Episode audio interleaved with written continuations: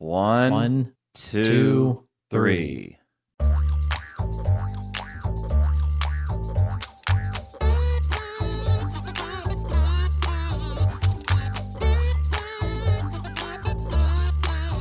Welcome to Three Song Stories, the show that gets right to the heart of our guests' life stories with the help of the songs that have become bound to their memories. Thanks for listening. I'm Mike Canary. Our guests this week are producers and D Js of the Austin, Texas-based music duo Tritonal, Chad Cisneros and David Reed. As Tritonal, they've released five studio albums since forming in two thousand eight, including their latest Coalesce earlier this year. They've also got about ten E Ps and several compilations, as well as scores of singles and remixes. They were number sixty-five on D J Mag's Top one hundred D Js of two thousand twelve and one of M T V Clubland's ten Artists to Watch in twenty thirteen, and they hosted a trance radio show called Air Up There until twenty eighteen, and now co-host a show called Tritonia on Sirius X M Electric Area. We caught up with Chad and David from their studios in Austin. Hey there, Chad, and hey there, David. How are y'all doing today? Great, man. Thanks for having us. Doing wonderful. Thank you. Okay, so have you listened to any music so far this morning? David, you go first. Yes, I definitely have. Uh, it's actually been some of our own stuff and then also some stuff on Spotify as well, for sure, to get some inspiration. What about you, Chad? Yep. I mean, Dave and I are pretty productive in the fact that our studio day starts about between nine and ten. Um, and, you know, as a career, we've been together now fifteen years. And um, for the most part, when we're not touring, we're working. Um, and so, yes, I have um, both on two different projects we're working on and um, some music that I listened to while meditating this morning. So, yes. Very cool. Um, so where'd the name Tritonal come from? Oh, man, that's a story, right, Dave? I mean, we, we knew. So, yeah, the thing about it is, is. Dave, Dave and I um, sort of have an interesting relationship in terms of how we became a duo that might set up the name um, selection a little better. So Dave um, was in Washington, D C, and I was in Austin, Texas. And um, we met online. We met online on an online blog discussing um, the bugs of an, at the time, hardware digital and analog synthesizer called the Virus T I. Awesome. And that synthesizer forum was filled with complainers about all the problems that this synthesizer had. And Dave and I just became friends, showing each other our crappy little beats and songs and track ideas that we had. And we're able to really, this was the dawning of the computer days. It was the dawning of chat and I M, right? And, um, Napster, and you know, it was the dawning of the digital era, right right um and so it was pretty unusual for, you know, production partners to have established their relationship digitally first in those days, but we did. And I think that was really beneficial to our relationship even today, because we spent a lot of time in different cities simply being online together, on on chat together, and listening to c- crazy amounts of music, um radio shows specifically, like Armin Van Buren and Tiesto and these sort of legendary European um, trance and progressive house D Js. And we would we would just talk about what we liked or disliked about the music. And so, you know, Dave was quite a bit younger than me. Is it, is it eight years, Dave, younger than me? Nine? Something like that, right? Yeah, something like yeah. that. Yeah, so I was finishing college at the University of Texas, and Dave was a... um. Well, he was homeschooled, so he'd been making music in his bedroom since he was like twelve, thirteen years old. So when when he when his, you know, parents and his um his family decided to allow him to sort of give this whole production collaboration thing a chance, it was a big move for him. Like, coming from D C to Austin mm-hmm. isn't a short distance. And so, you know, we that's all to say that we spent a lot of time going through a lot of really bad names um, because we really wanted to make this work. And we landed on Tritonal, and, and the reason that we liked it was, for one, a tritone is a, it's a diminished fifth. It's a musical interval, or that's just a fancy way for saying it's a chord. Um, and, and tritonal as a, as a word is an explosive in the military and airdrop detonated bombs. It's actually eighty percent T N T. And so we when we found the name, we we're like, oh man, that's pretty sick. Like musical explosivity to be vernacularly expressed in one word is pretty poignant for what we were trying to do. Oh, that's awesome. So, Chad, we're going to start with you now with some of these uh, show questions. Where did you grow up, and how would you describe the musical background of your childhood? Grew up in Texas, the Bible Belt, Amarillo, Texas. It was a um, very, very traumatic place to, to grow up. Um, but, you know, all jokes aside, um, I actually do come up from a musical family. Um, my mom... Um, actually cut records back in the day. She was a part of a, a singing group. Her, her she has four other sisters. So the Day Family Singers were a traveling um, gospel singing um, band where my grandma was playing piano and my grandpa was playing guitar. So I grew up listening to gospel music. Hmm. What's the earliest musical memory you can recall, or what flashes into your head when I ask you that? The the sisters performing, they were big on harmony. They were always practicing harmony. We were we grew up watching them practice and get ready for performances. Um, so it was all sort of in the house. Like if you're, are you talking about like a recording performance? Like no, just anything that just flaps flashes. Yeah, I mean that's yeah. what it was as a little boy. You know, I just grew up listening to music in the home. Um, that they were actually performing live there. It was uh, it was just as sort of as natural as um, eating or going to the bathroom, or somebody was always singing. Do you have brothers or sisters? I do. I'm um, the oldest of four. I have two brothers and a, and a little sister. Have you influenced or did you influence their musical tastes? Absolutely. My little brother, Ty, who's now a um, psychotherapist in Denver, travels, um, well, now internationally to Tritonal shows. He's a massive fan. Um, and yeah, he'll be with us at Tritonia four hundred for our four hundredth episode of our radio show. And it looks like, Dave, he's going to come to Amsterdam for the A D E event too. um, what was the first band or musician that really got your attention, Chad? Man, Michael Jackson, Thriller. I mean, come on. do you remember great. the, do you remember the first music that you owned that you physically Yeah, it was that. Owned? It was a tape. It was a tape of Michael Jackson's Thriller. Do you remember watching the extended version of the music video on M T V when it premiered? Absolutely. M T V was a M T V was the a movement, man.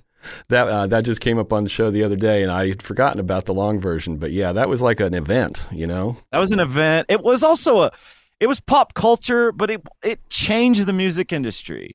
Like it was a change. It was all of a sudden musicians were given the ability to express through visual, which and and almost required to, right, at that point. Hmm. Um, what was your first instrument? Um, it was the piano. Yeah. Did you take lessons, or was it kind of a self-taught took sort lessons. of situation? It was took lessons from my grandma. Um, that said, I did not um, become that proficient in it. I uh, continued to pursue athletics and all things physical. Oh, so you were a jock as a kid. Yeah, I was a jock and also um, uh, pretty good at academics. I was a little honors kid. I played everything, everything from basketball, baseball, football, taekwondo, everything that we could play. I had a ton of energy, and um, it was best suited for me to be outside. Did you play any other instruments as a kid besides piano? I tried guitar with my grandpa, got my hands and fingers really blistered up and started to formulate some little calluses, but it, it didn't go into a full-fledged um you know desire to play guitar all the time. hmm. uh, uh last question before you do your song. If you could learn an instant uh, if you can learn a musical instrument instantly right now, Matrix style, and be like super good at it, what would it be? The piano the piano. So you're not super good at the piano is what you're saying. I'm, that's what I'm saying. Okay, well, let's get to your song. Um, uh, would you like to tell a story first? Um, how would you sure. like to handle this? Yeah, absolutely. I'd love to tell the story first. I think that that sound, uh, sets up such a, um, you know, a pretty intense um, song to listen to in terms of sonics. Um, so, you know, music for me, um, as a child, um, was a a great therapy. It was a um an entry point for me into um into a, a healing that I feel like still going on today, and I feel like that's sort of what we are as artists um, embracing as our sort of dharma or purpose. But, you know, growing up in um, an intensely uh, dogmatic Christian environment, um, we were taught separation from an early age, separation from God as original sin, separation from our brothers and sisters um, according to this sort of otherness of others, um, an ingrained sense of entrenched um, competition. Um, I like to call it capitalistic churchianity, but, you know, it's the notion that we compete uh, athletically, as we were talking about just a while ago, that we compete academically, that we compete in business, that we compete with other nations, and then we compete with each other. And it was this real real ingrained sense of you're separate from nature, you're separate from your creator, and you're separate from your brothers. And that mixed with the lack of a father in my childhood, um, and a whole bunch of subconscious programming and indoctrination created a whole lot of psychological, emotional, and metaphysical pain within myself. Um, and, you know, as a kid, that was expressed as anger. It was expressed as fear. Um, it was expressed as rebellion. It was expressed as, um, you know, F you to the system. The nineties were rough, man. I mean, I grew, you know, I, I graduated in ninety-eight from high school, and then the nineties were typified with the whole Iraq, Bush, Clinton. The nineties were, were wild, right? And um, and the eighties too, like heavy psychological trauma, and um, you know. The, what I'm about to talk about was my first experience, sixteen years old, with a few things that have proven to be profound in my life. Um, one of them was the fact that my first rave, um, which is an electronic dance event, at the time in the nineties, they were outlawed um, in Texas. They were they were outlawed under the crack house laws. Hmm. Um, and so rave culture was underground, which meant that you had to get a, a number and you had to like find out about the show the day of. And it, you know, it was a, it was a whole thing. Music at that time, electronic dance music, um, was not mainstream. There was no, there was no, you know, slang word E D M, right? Dance music by and large, the kind of dance music that Dave and I have proven to become successful in, was primarily in Europe. I mean, there was some of it Um, in the United States, but it certainly was not easily to find. It wasn't on radio. Um, it wasn't in that many record shops. In fact, the record shops, um, a lot of times, D Js, early days, you had to go and sort of be there when the delivery came. Like you had to know the guy. You had to get the white label, hmm. right? You had to figure out where the track was coming from. And so my first rave at sixteen years old was my first time to ingest psychedelics. It was my first time to have an experience with L S D, lysergic diethylamide. That experience was profound. It was very, it was so profound. It was the first time that I heard um, this sort of hypnotizing, repetitive um, music. And the record that stood out that night was Josh Wink's Higher State of Consciousness.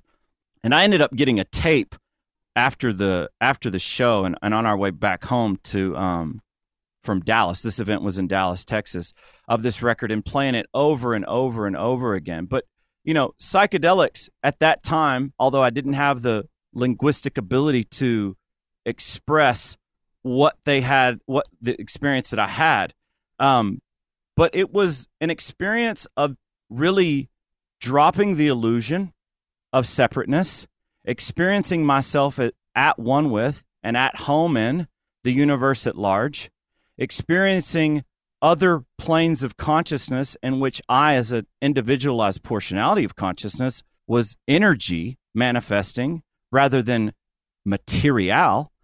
And it was the emerging of me starting to, um, which I am now, I'm a yogi, um, awaken to the truest sense of who and what I am, who and what we are, of what the material universe is constituted by, which in my notion and, and the Vedic worldview is consciousness. And so for my first experience of electronic dance music to be my first experience with psychedelia and having a record impact me at such a youthful age of sixteen, be called Higher State of Consciousness, um, to me is just, it's unreal. It changed the course of your life. It did, and I'm still on that course now with much more clarity, much more equanimity, much more purpose, and a real defined sense of who I am. All right, let's listen to it. This is Chad Cisneros' song today on Three Song Stories. He's with us today alongside his musical collaborator, Dave Reed. Together, they're Tritonal. This is Higher States of Consciousness by D J Wink, first released in March of nineteen ninety-five. Chad, can you describe for our listeners who may have never been to a rave, what's it, what was it like at that rave?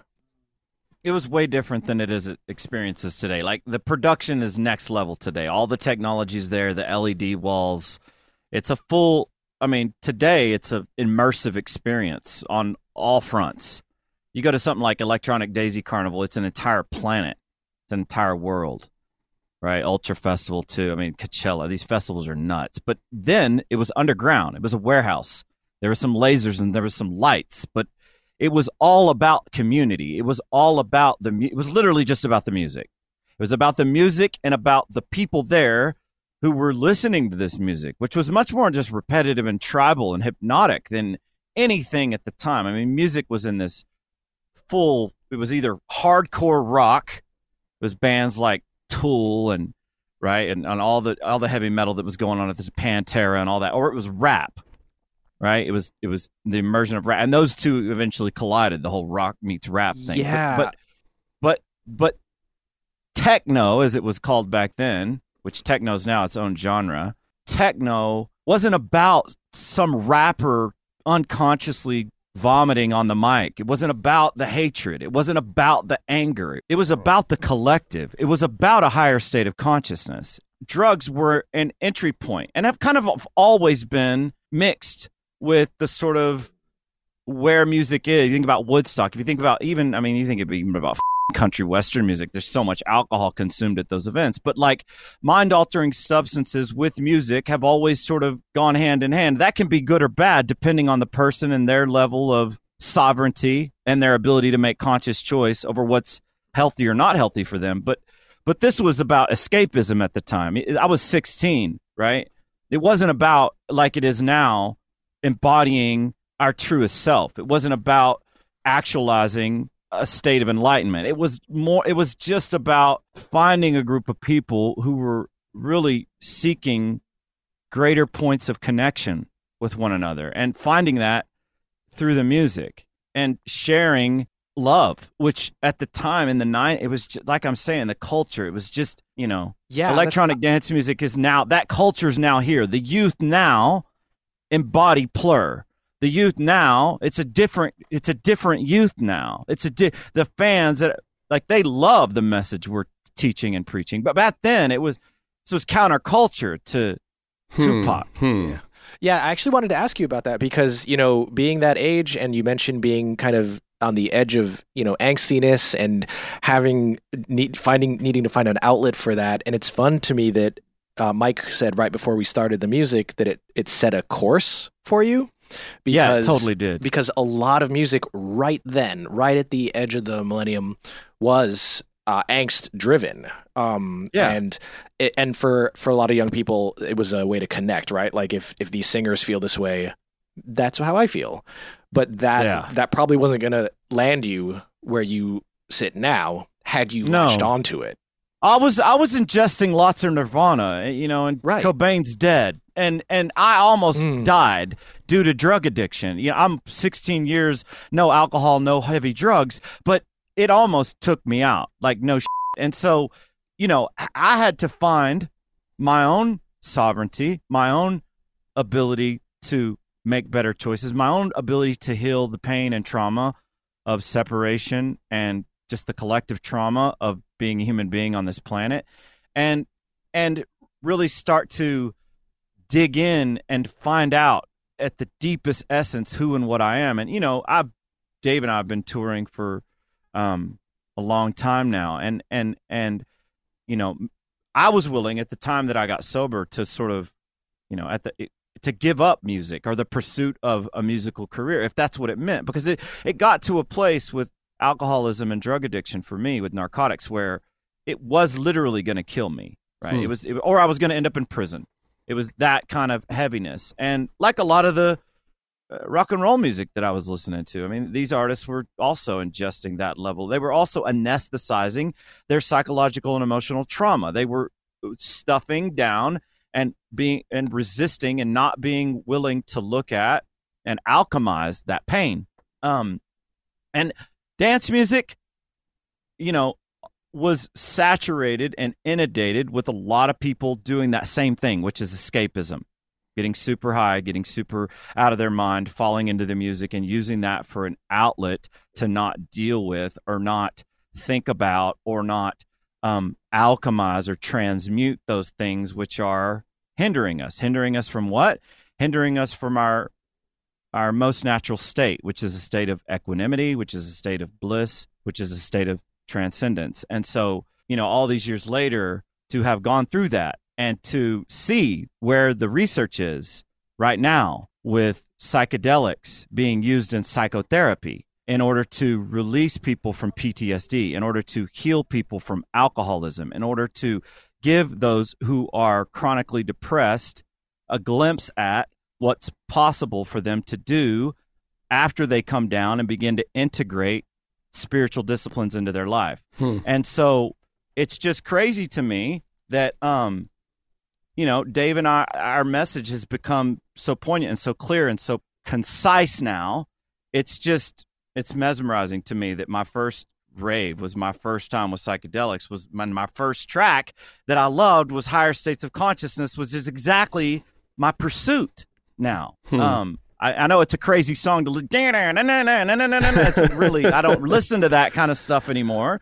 But, but like, there was something really like tribal. There was something really native about music stripped away without any lyrics. That was just music for music's sake. It was rhythms for mu- rhythm's sake. And any time that there's not a top line or a hook or a some you know guy screaming at you about his all his pain and anger, when it's just the music allowing, sometimes. When that music is at a certain vibration or a certain frequency and it's imbued with a certain, um, you know, purpose, it allows us to sort of unpack and to deal with things in the present moment, in the eternal now. So I could talk about this for, forever, but I won't bore the, the listeners. I'll let you get into your next. No, thing. I love it. And you say you don't listen to this kind of music anymore. When was the last time you actually sat down and listened to that song, you know, in headphones was, from start to finish? It was, yeah, for, for, for this, for when I was asked what would be the record that was the pivotal record or the memory that you can think about and how that ties into now, I was like, well, it's Higher State of Consciousness. Let's slap it on. And it was really like, whoa, like this is intense, like, man. But it was, for me at the time, you think about like, Pantera and all the heavy rap and all the heavy Tool, and I mean it wasn't that heavy. I mean there was heavy heavy music. Like heavy was what we did, you know. Heavy was just the state of the times. Yeah. Heavy was fights at school and and it was just heavy. So, you know, it's changed, but but I don't want to deny something that pivotal and really want to honor it. So, you know, if that did sort of open your mind and start to change the course of your life, how did that impact you in terms of like being a jock and things like that? Did that start well, to yeah, nudge you away yeah, from that a competitive world, well, I et cetera? was already, yeah, I was already, you know, for me, the moment, I mean, look, drugs and alcohol were a real, you know, people talk about partying too much, but it was about me being able to be okay inside. This was about creating. The first time that I ever smoked marijuana was the first deep breath I think I felt like I had taken in ten years. Like, no lie. It was like, ah, oh, damn. Like, wow. Like, it was heavy. And I feel like that's how it is for a lot of people. I feel like some people just need a martini just to take the edge off of the day. And I get that. I have that now through meditation. And sometimes in just C B D. And, and Dave and I have even, you know, done other things together, but now it's with sovereign choice. It's in a different space. It, then it was out of a, this incessant need I have to just to be okay in the morning. Like this was medication. you know, the, the moment that those things started to enter into my life, the culture of football and the culture of deep ingrained competition in athletics, yeah, like you said, like you just pointed to, I began to sort of unravel those distortions of mine. I began to harmonize what it is about those cultures and what it is about those things that have always sort of like given me a sense of unrest and dis-ease, right? And I don't have anything against football, like, and still can watch it and it's fine. But like what I'm saying about is this deep existential, metaphysical sense of being separate from the totality of both the realm of forms and the realm of formlessness, being cut off from and always in need of everything.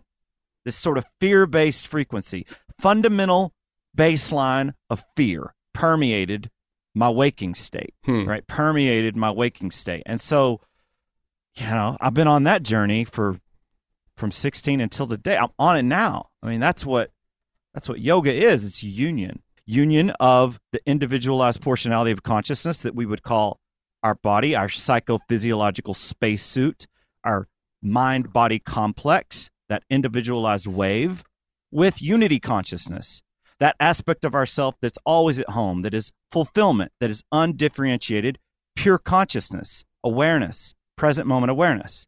Experiencing that in transcendence and meditation is beyond the ability for linguistics to encapsulate, is beyond words. Once that has been tasted, there is no other thing you would ever desire hmm. because it completes and fulfills all desire. In that place, there it's desirelessness. It's desirelessness. And that any time that you're completely fulfilled, full stop, have no more desires, what are you?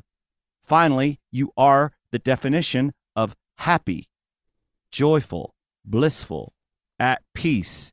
That's I got a taste of that at sixteen. On psychedelics, I got a taste of, whoa, I've been operating into this into this construct, this worldview of who and what I am in the world. And it's completely fear-based and it's separate-based. And hmm. music, music and psychedelics in that moment gave me a glimpse. But then I had to still go and do all the work. I had to still go come back down and go through all the stuff that's still happening as we speak right now. It's going on right now. The curriculum, I would call it. Hmm. The curriculum of life. That resonates with me on some levels for sure. And I was around in the nineties too, so I, I know what you're getting at. Um, cool. David, let's bring you in now um, and start back at the beginning since you get to kind of go through this same arc he just went through. So how would you describe the musical background of your child and where was that? I grew up in, I'm just like Chad, a pretty musical family. My mom would sing and play piano. My sister became a piano teacher. Um, and she was just self-taught, and through the years, I was just kind of strung along, and I guess just kind of fell into the to the to their laps of wanting to make music. And I mean, everyone was always trying to get into stuff. My grandmother, my grandfather, I mean, everyone would play something. And my mom and my sister were a little bit more into piano, um, and that is kind of where it struck a chord for me, pun intended. Hmm. Um, where I really wanted to get into it. And so watching my mom play or watching my sister play and playing the dumbest things, chopsticks and all that stuff, like it was fun, right? And so, I mean, I guess it kind of evolved from there where there was always a piano downstairs in the living room. It was just an upright piano. It was this old, old piano. It's actually still in our family today. Um, we were talking about how, what we were going to do with it, who's going to get it, who's going to service it, but I'm digressing. So, um, yeah, I mean, it really started surround like family driven just around a piano. And um, a lot of that came to for me when my family started to split up. My mom and my dad were divorcing and the piano was still there. So I always would lean on that. And then, you know, through that, it just started to, you know, change me as a person, as a little kid. I mean, I was a little squirt, like eight, nine years old when it happened. And Um, it really just was some sort of sanctuary for me, even though I was just, psh, I didn't know anything. I didn't know how to play it, of course, you know, but it was just something that made me feel amazing. It made me feel good. There's always a mystery. What could be done? What, what feeling could I feel from playing? Even though it's maybe crap, but you know, it's something that I may be able to feel that helped make, make me feel different. Hmm. What about an early musical memory? Is there something super far back, or, you know, around that time that is more crystallized? Yeah, I mean, again, we would always be listening to a bunch of stuff. Like the radio stations would be playing some of the most poppy stuff back then. And yeah, I mean, yeah, I'm an eighties kid, so I was born in eighty-eight. And I guess like most of the music that started resonating with me as I got older was more so like the earlier nineties music into the two thousands and such.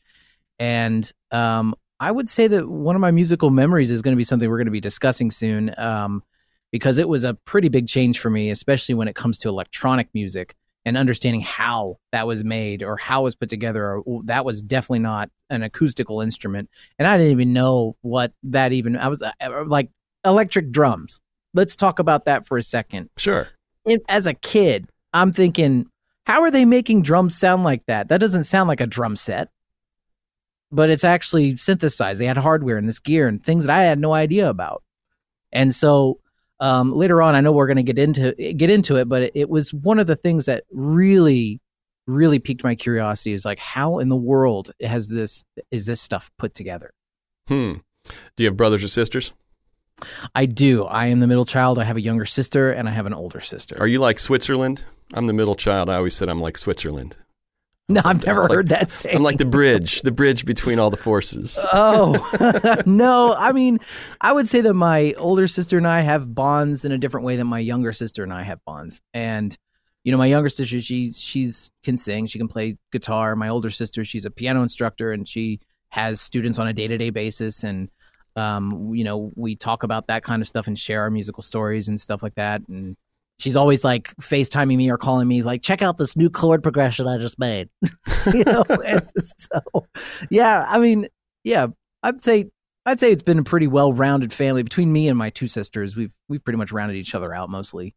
So you mentioned the piano. Uh, did you play any instruments more formally than poking around on it when you were younger?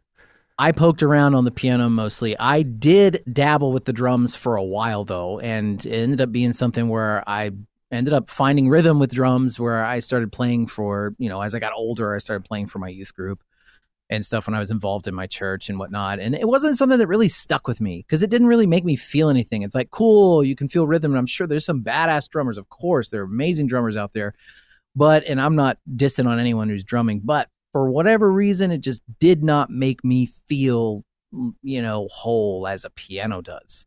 And so, yeah, I mean, it's there's definitely a big difference for me between that drumming and playing a piano, because there's piano, you've got all these harmonics and totally different land of feelings versus a drum set, you know?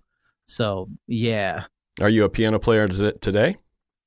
Today I play, but I play mainly by ear. I don't really read notes. I know some notes, um, and it's just kind of been the way it's gone. And you know, being influenced heavily by my sister and just through experiences, really, and, you know, transcribing music and listening to chords and just really understanding different songs and like, oh, that was a really cool movement. Wonder if I can replicate that. And I've learned a lot. I still have a long way to go, and I'm really happy with what I know so far. But yeah, I mean, piano was pretty much a strong point for me.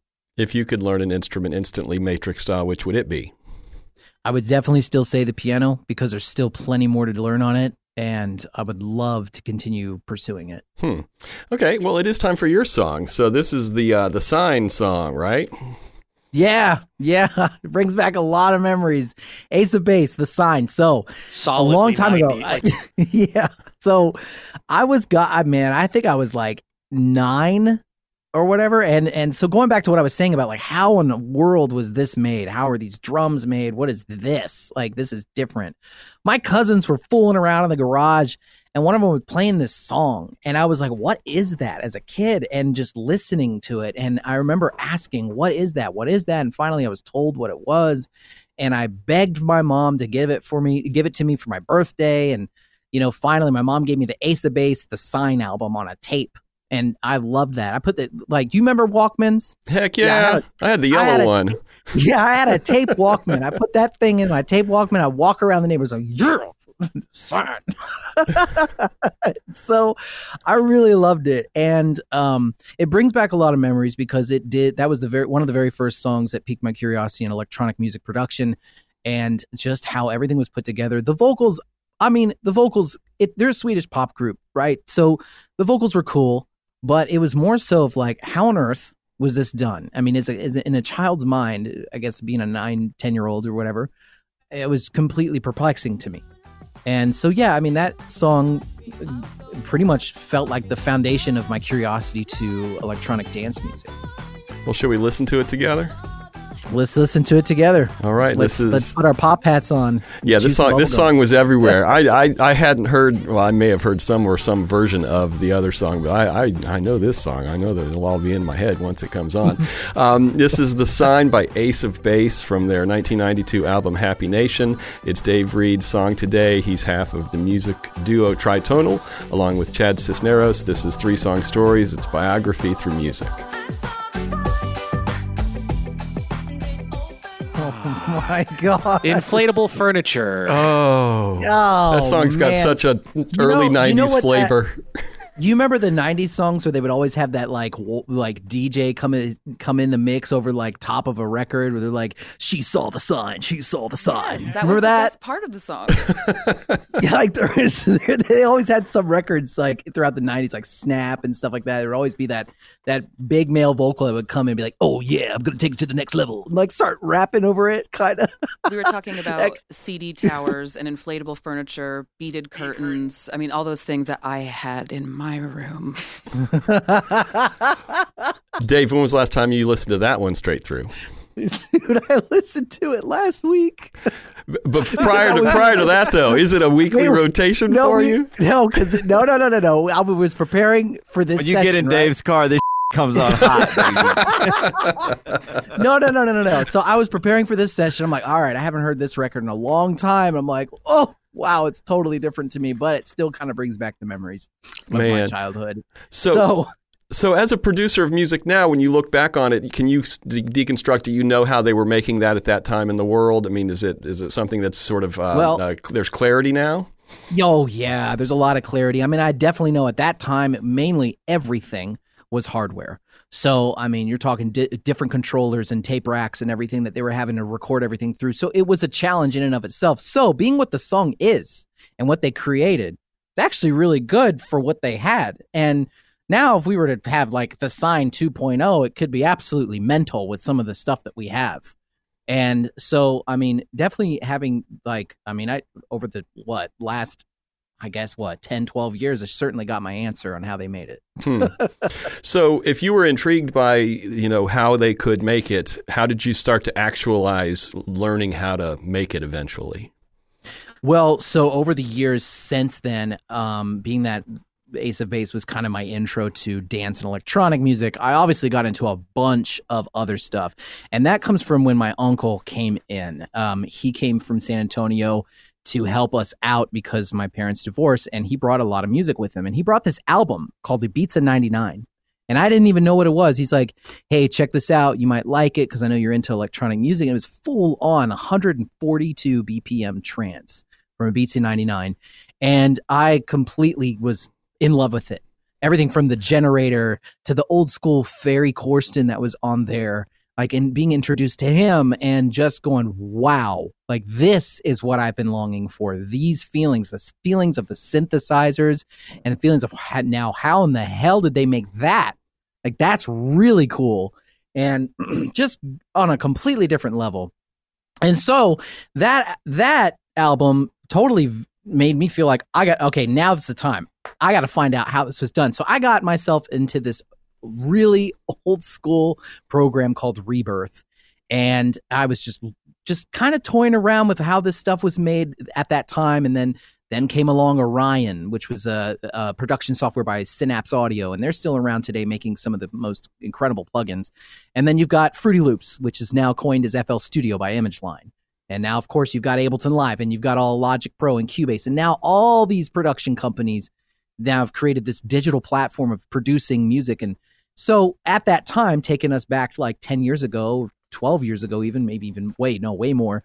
Um, and like breaking down a song in those little tiny boxes in Orion Pro, it was definitely a learning, like I, I, it was a learning experience for sure. I'm like, oh, okay, what is an eight oh eight kick spectrum. Oh, I see. You know, and so mm-hmm. just kind of like.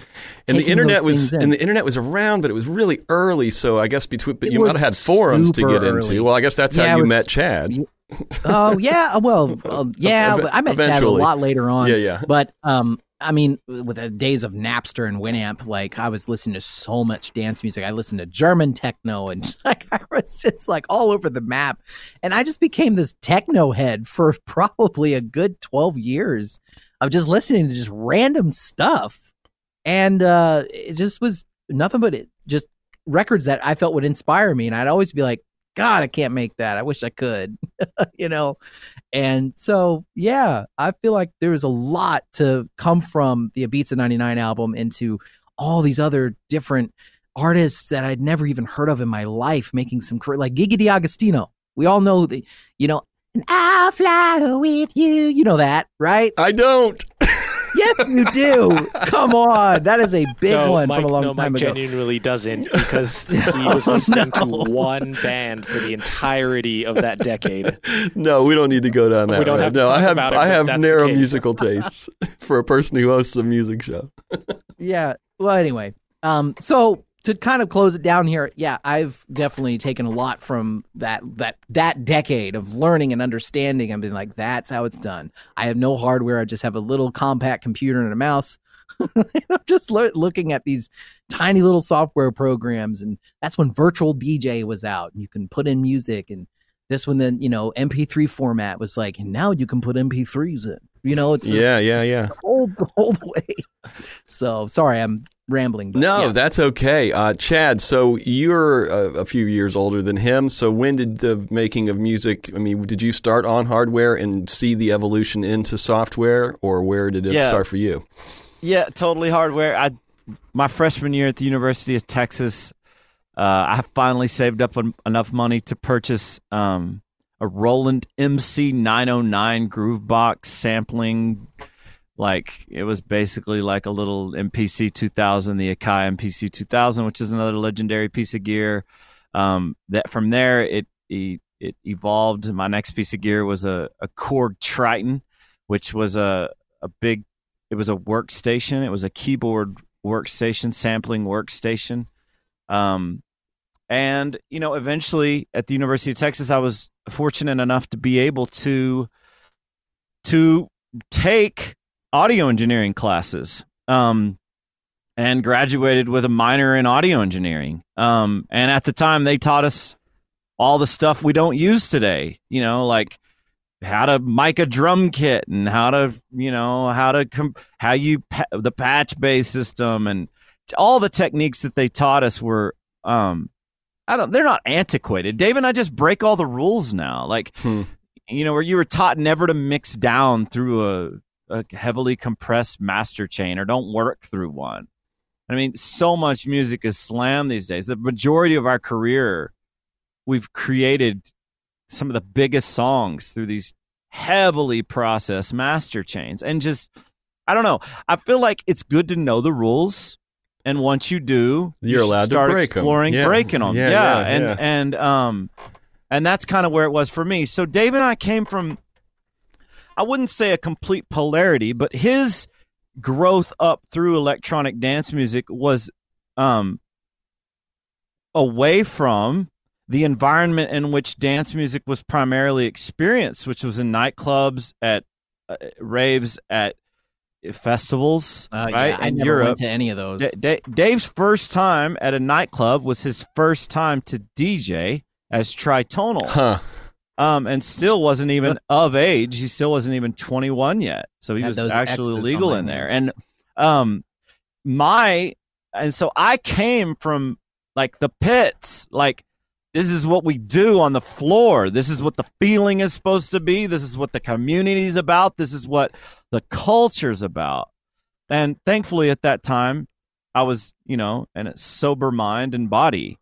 And so, and, a graduate, had just graduated from U T, and so had now learned music academically, took a ton of music theory, counterpoint classes, sound design classes, audio engineering classes. So it was good for me as somebody who never became proficient as an, a musician to, at the university level, um, be introduced to sound from the perspective of a science and to understand sound science, um, vibrational physics, and to learn synthesizer and sound design basics. This is what an oscillator does. This is what F M synthesis is. This is what additive synthesis is. This is what granular synthesis is. This is what the old school methods of sampling is. And now we've got contact and we can do all this, this, and this stuff. And so, um, you know, it's cool because Dave and I's personalities are also different. I'm extroverted, um, a lot of like type A energy, right? That probably comes from my, I probably had to develop that as an athlete. It was probably incumbent upon me to do that or die, right? And right.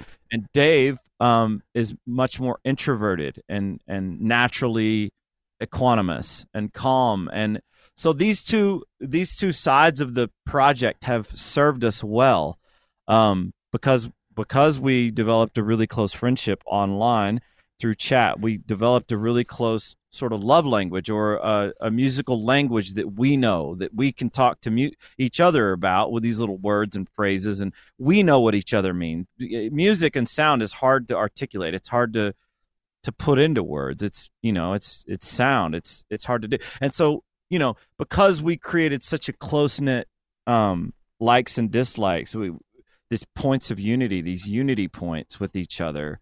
Um, and then for the first, man, Dave, how many years? Like eight years, I would say we were maybe seven, seven, eight years. We were in chairs mm-hmm. beside each other every day at the studio, you know, w- taking turns in the pilot seat and, and working through all those, all those, I don't think I would call them challenges. Like how the, how the, and, and constantly A being records that we were DJing out. Like how are they getting the low end to be so so clear and so tight and and yet so present, and and you know, low end's a hard thing, and dance music is all about the the bass end, right? It needs to be there. It's a it's something that permeates the experience when you're live. And so um you know, being able to crystallize, as you used the word earlier, the the low end, and being able to see it and understand it and have dynamic control and these sorts of things, it was important for us.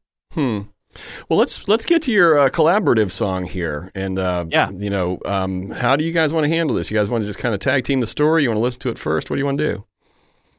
Yeah, we can tag team the story. It's really contemporary. Like it came out last mm. week, so we chose. I that know, I noticed that. Yeah, oh, it's so that, cool. Yeah, that, but that that's that was on purpose. Obviously, we're D Js, and we have a radio show called Tritonia that's syndicated to thirty-six stations. We're on B P M Sirius X M. Every week, you know, we're, we're radio. We we cultivate music every week for our show, so we get hundreds of tracks every week. So we're music guys. Like we we we have our pulse on where the scene is right now, and and also, um, you know, as Tritonal, we came in as sort of like Dave alluded to, his love for trance and my love for progressive trance. We came in as a trance act, and that evolved over time as we. You know, with with success in the music industry comes more people. You get booking agents and managers and publicists and labels and label executives and um, all these people who come in, and social media managers, to sort of like help you perpetuate or build the business, and um, which is great. And you know, for for us. You know, I chose a really underground rave record. Dave chose a really above ground commercial pop record.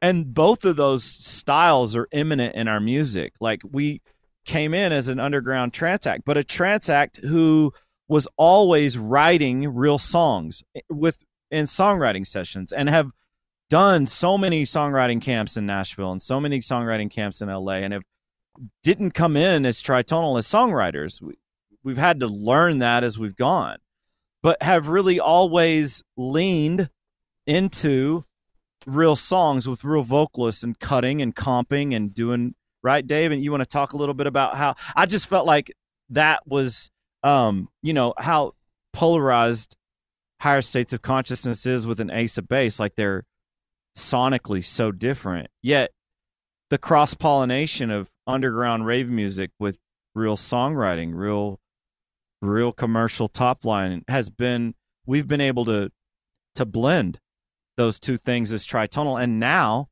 fifteen years later, it's what's funny is I feel like we're coming back full circle to what we both initially always loved and and really cared about, which was music for the sake of music. Making an Ace of Base record. No, it was it was music for the sake of music. It was music that healed. I mean, Dave, you want to talk about some of the things that trance music did, or you want to talk I, about? Yeah, I'd love to. Um, so one of the, so, okay. So Chad definitely described as well. So I can talk from a personal experience, like uh, harmonics, right? They, they do do something, like there's a difference between a good harmonic and a bad har- harmonic. We know what sounds pleasant and we know what sounds unpleasant, and the pleasant feelings from the harmonics, be that a chord or whatever you, you're making a, in a sound design or a synth, there's a feeling that I feel.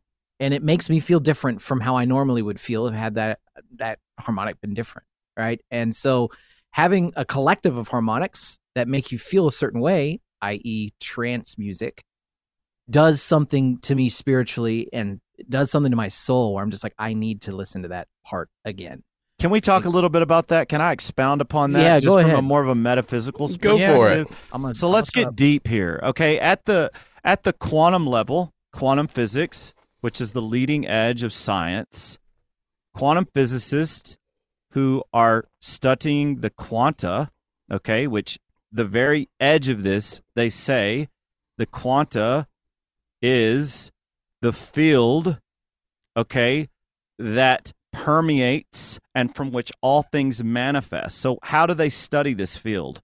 Well, they get into first subatomic particles, okay, protons, neutrons, electrons, and they crash these subatomic particles at very high velocity into each other to destroy them.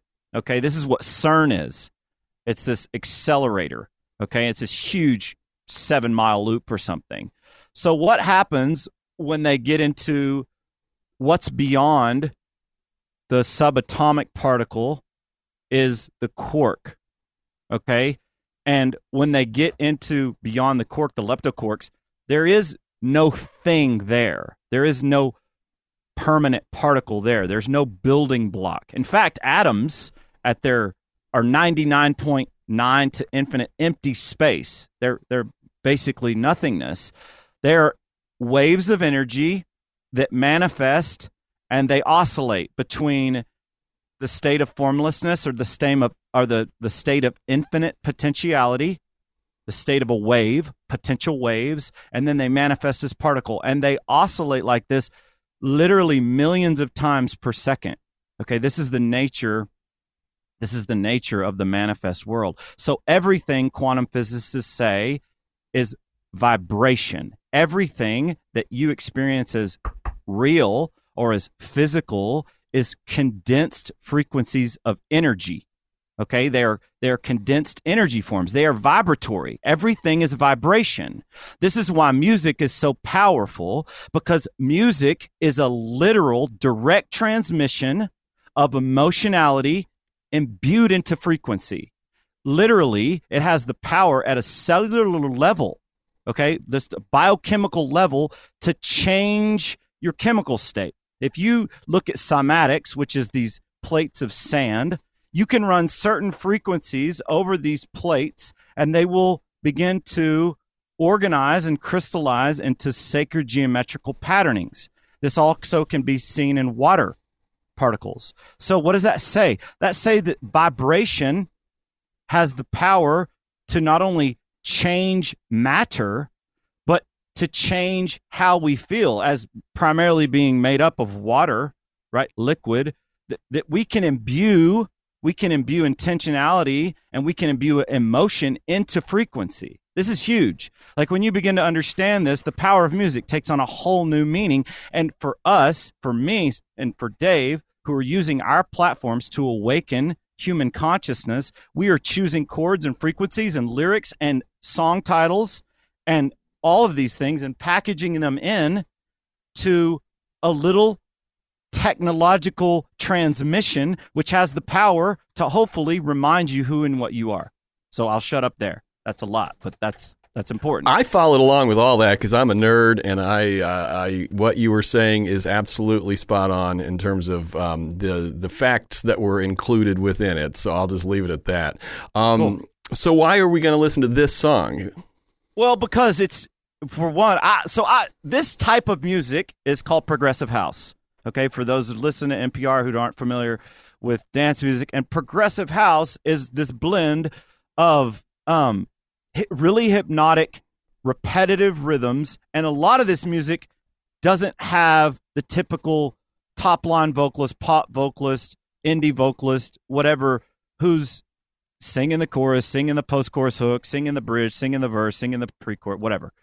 Right? It's it's really based on the ability for the music in and of itself to make you feel a certain way. And so, and I just thought it was, so Dave and I are back to this style. Like, like we went, we went pretty dance pop for a little while. Like we've got a gold record in the United States with the Chainsmokers who are completely pa- pop act. Like we've dipped our toe into dance pop music. We've got, you know, five top five Billboard record. Like we, we've done the radio thing, the dance, and we know how to write songs. We know how to write pop songs. We know how to write melodic bass songs. We know how to write drum and bass songs. We know how to write trance music. We know how to write progressive house. We know how to write real house. We, we've know how to write electric house. We've learned how to write all these stuff. We know about styles. We know about genres. We know about feelings. We know about rhythm sets. We know about sound design. And so for us, now that we're sort of like have done all these things in our career, the attainment of tours and managers and festivals and international runs and all this, post-pandemic, during the pandemic, during COVID, was really a time for us to look within, which I think it was for a lot of people. It was a time of introspection and reflection. It was a time for us to say, man, what a blessed career we've had. Like that was that was a run. And we don't we didn't even know if it was going to come back. Like, it looked like the music industry was absolutely being decimated, which it was. And it's still not back totally, by the way. And we are out touring our latest album. We're about to start out in L A this weekend, but it's a, it's rough, right? The economy and the inflation, like, and so we really at like, what are we going to do then from this point? Like, it only needs to be completely and totally authentic. Like, no more formulaic writing songs for this, this, and this. No more writing a song and structuring it based on how you think it'll do algorithmically at the streaming platforms. No more writing a song based on the formulas that are needed to get into certain radio stations and do certain things at dance radio and pop radio. Like, back to basics. Who are we? What do we want to say? What do we represent? What is our sound? Right? And and that was so... Like anytime you crystallize the why of a brand, the purpose, everything that flows out from that is natural expression. There's no more, you're not operating then out of the intellect. You're not operating out of the cognition set. You're not operating out of the mental bullshit of, you're operating out of a real deep sense of, of following the charm, of following your intuition, of leading with your, just your creative intuitiveness. And this is the place from which Tritonal was born, and this is the place that we're back to, baby. And for me, as a forty-two-year-old dad of three who's done all this stuff, and for Dave, who's got a kid and a wife and family, like, you know, our roles have changed. We're no longer eighteen-year-old kids going to, you know, it's we're in a whole different space in our life. So for us now, it's like this rebirth and this reemergence of what was always true, of what was always pure, and what was always right, right? And this song...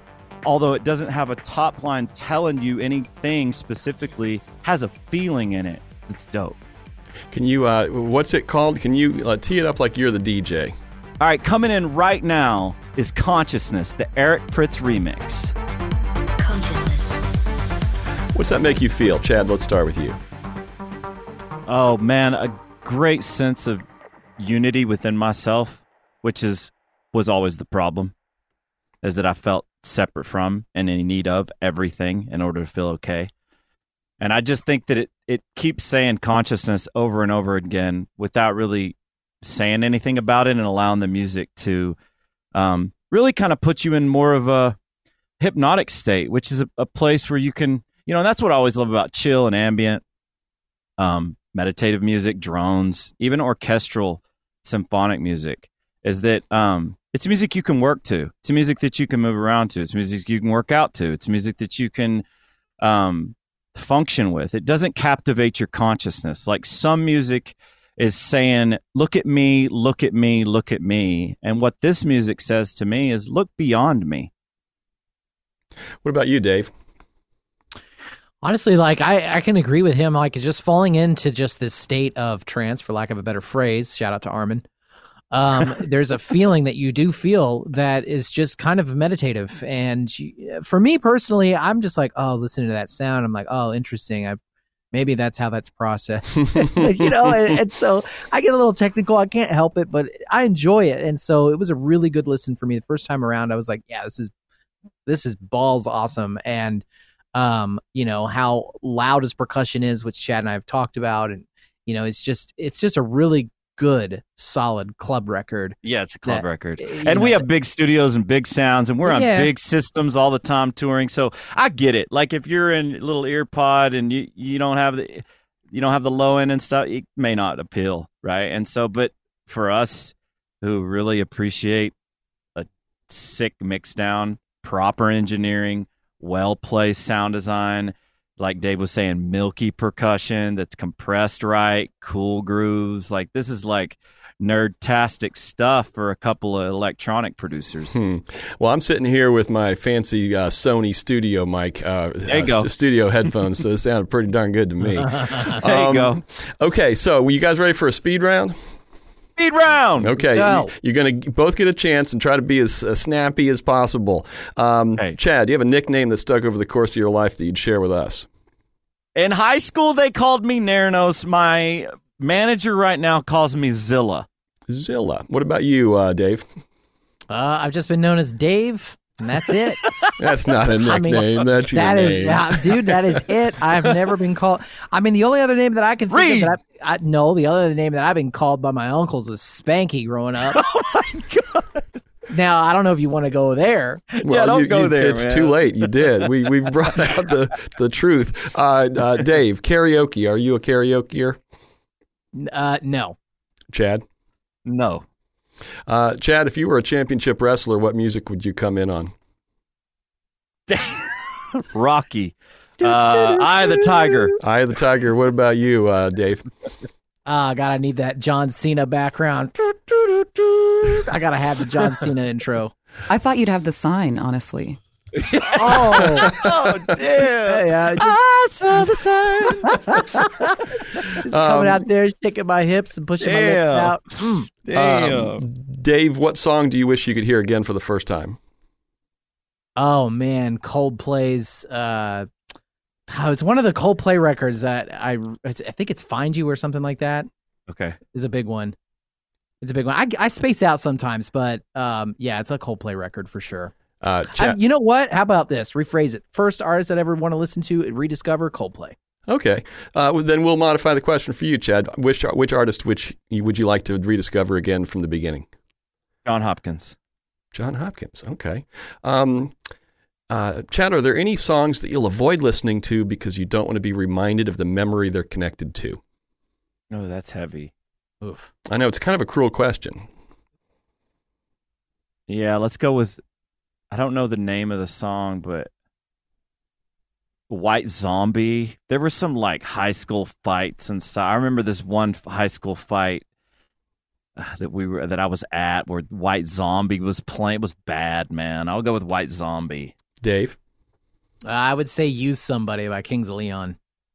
All right, uh, Dave. If you could broadcast a song into the head of every person on the planet, and you can't choose one of your own because that would be unfair marketing, which song would you ch- would you choose?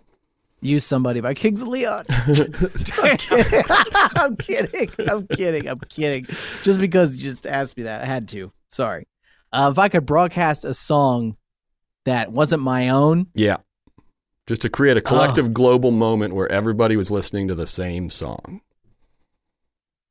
You know what? I really like Panic Room by Camel Fat. Probably would broadcast that. Chad? Music for Psychedelic Therapy by John Hopkins. Okay. Um, uh, Chad, what album would you choose if you could only ever listen to one again for the rest of your life? In Harmony, Solfeggio Frequency Music, Volume one. It's just literally drones. Hmm. Dave? I probably would pick Back to the Sky by Olafur Arnolds. Okay. Dave, what would your fourteen-year-old self think of who you are today? Uh, my fourteen-year-old self would probably be completely flabbergasted. uh, for lack of a better word, y'all. Man, mine too. Mine right. too. Mine too. Mine would be completely appalled, and that, I love that. That's exactly what he gets. And so that would be four, that'd be two years before you had your, your awakening moment. So yeah, yeah. That, no idea. Be completely, completely pissed off about the entire thing. Um, you know, the engine of this show is how songs bind us to our memories in such a way that it, you know, crystallizes like a place that you go back to when you hear it. I, I'm assuming you guys give this thought, but, you know, your music must have done that for a lot of people who, if they hear that song, they have their own song we, story. Like what we, we get it all about. The time. Yeah. Like literally every show, there's a meet and greet and they'll come in with a memory or a show or a festival. I was here. I was there. I was. Uh, it's and you're right. It's exactly what it is. Um, I don't know that it's as strong of a memory binder as smell. I don't think it's quite as strong, but it's right up there with it. All right. Well, it is time for you guys to recommend three people that you'll sh- that you'll share this with, et cetera. So, who do you got?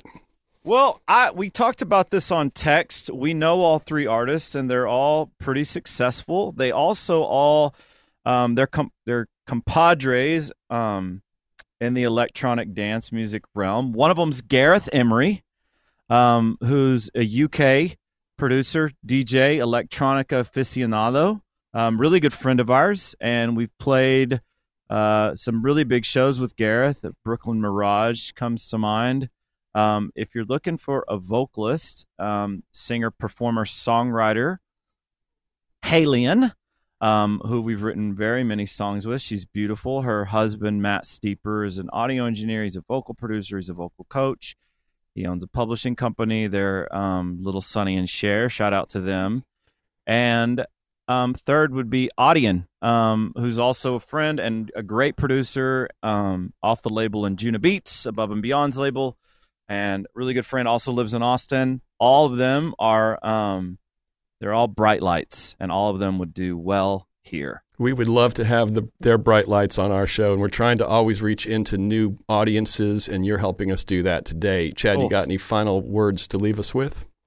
Yeah, um, I just wish everybody Um, would remain in as much, as absolutely as much conscious awareness as they can. And I would um, send so much love to anybody out there who has been a fan and is listening, as well as to all those who've never heard of us before.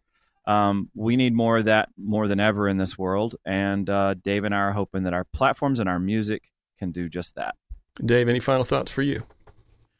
Um, I guess for me is really thank you for having us be on the show. And if there's anything that anyone got out of this, that there's always a backstory to everything, and a re are coming from a place of just passion. And we hope that, you know, over the years that you're able to discover that. And there's a lot of times that you find it in places that you never imagined that there would be.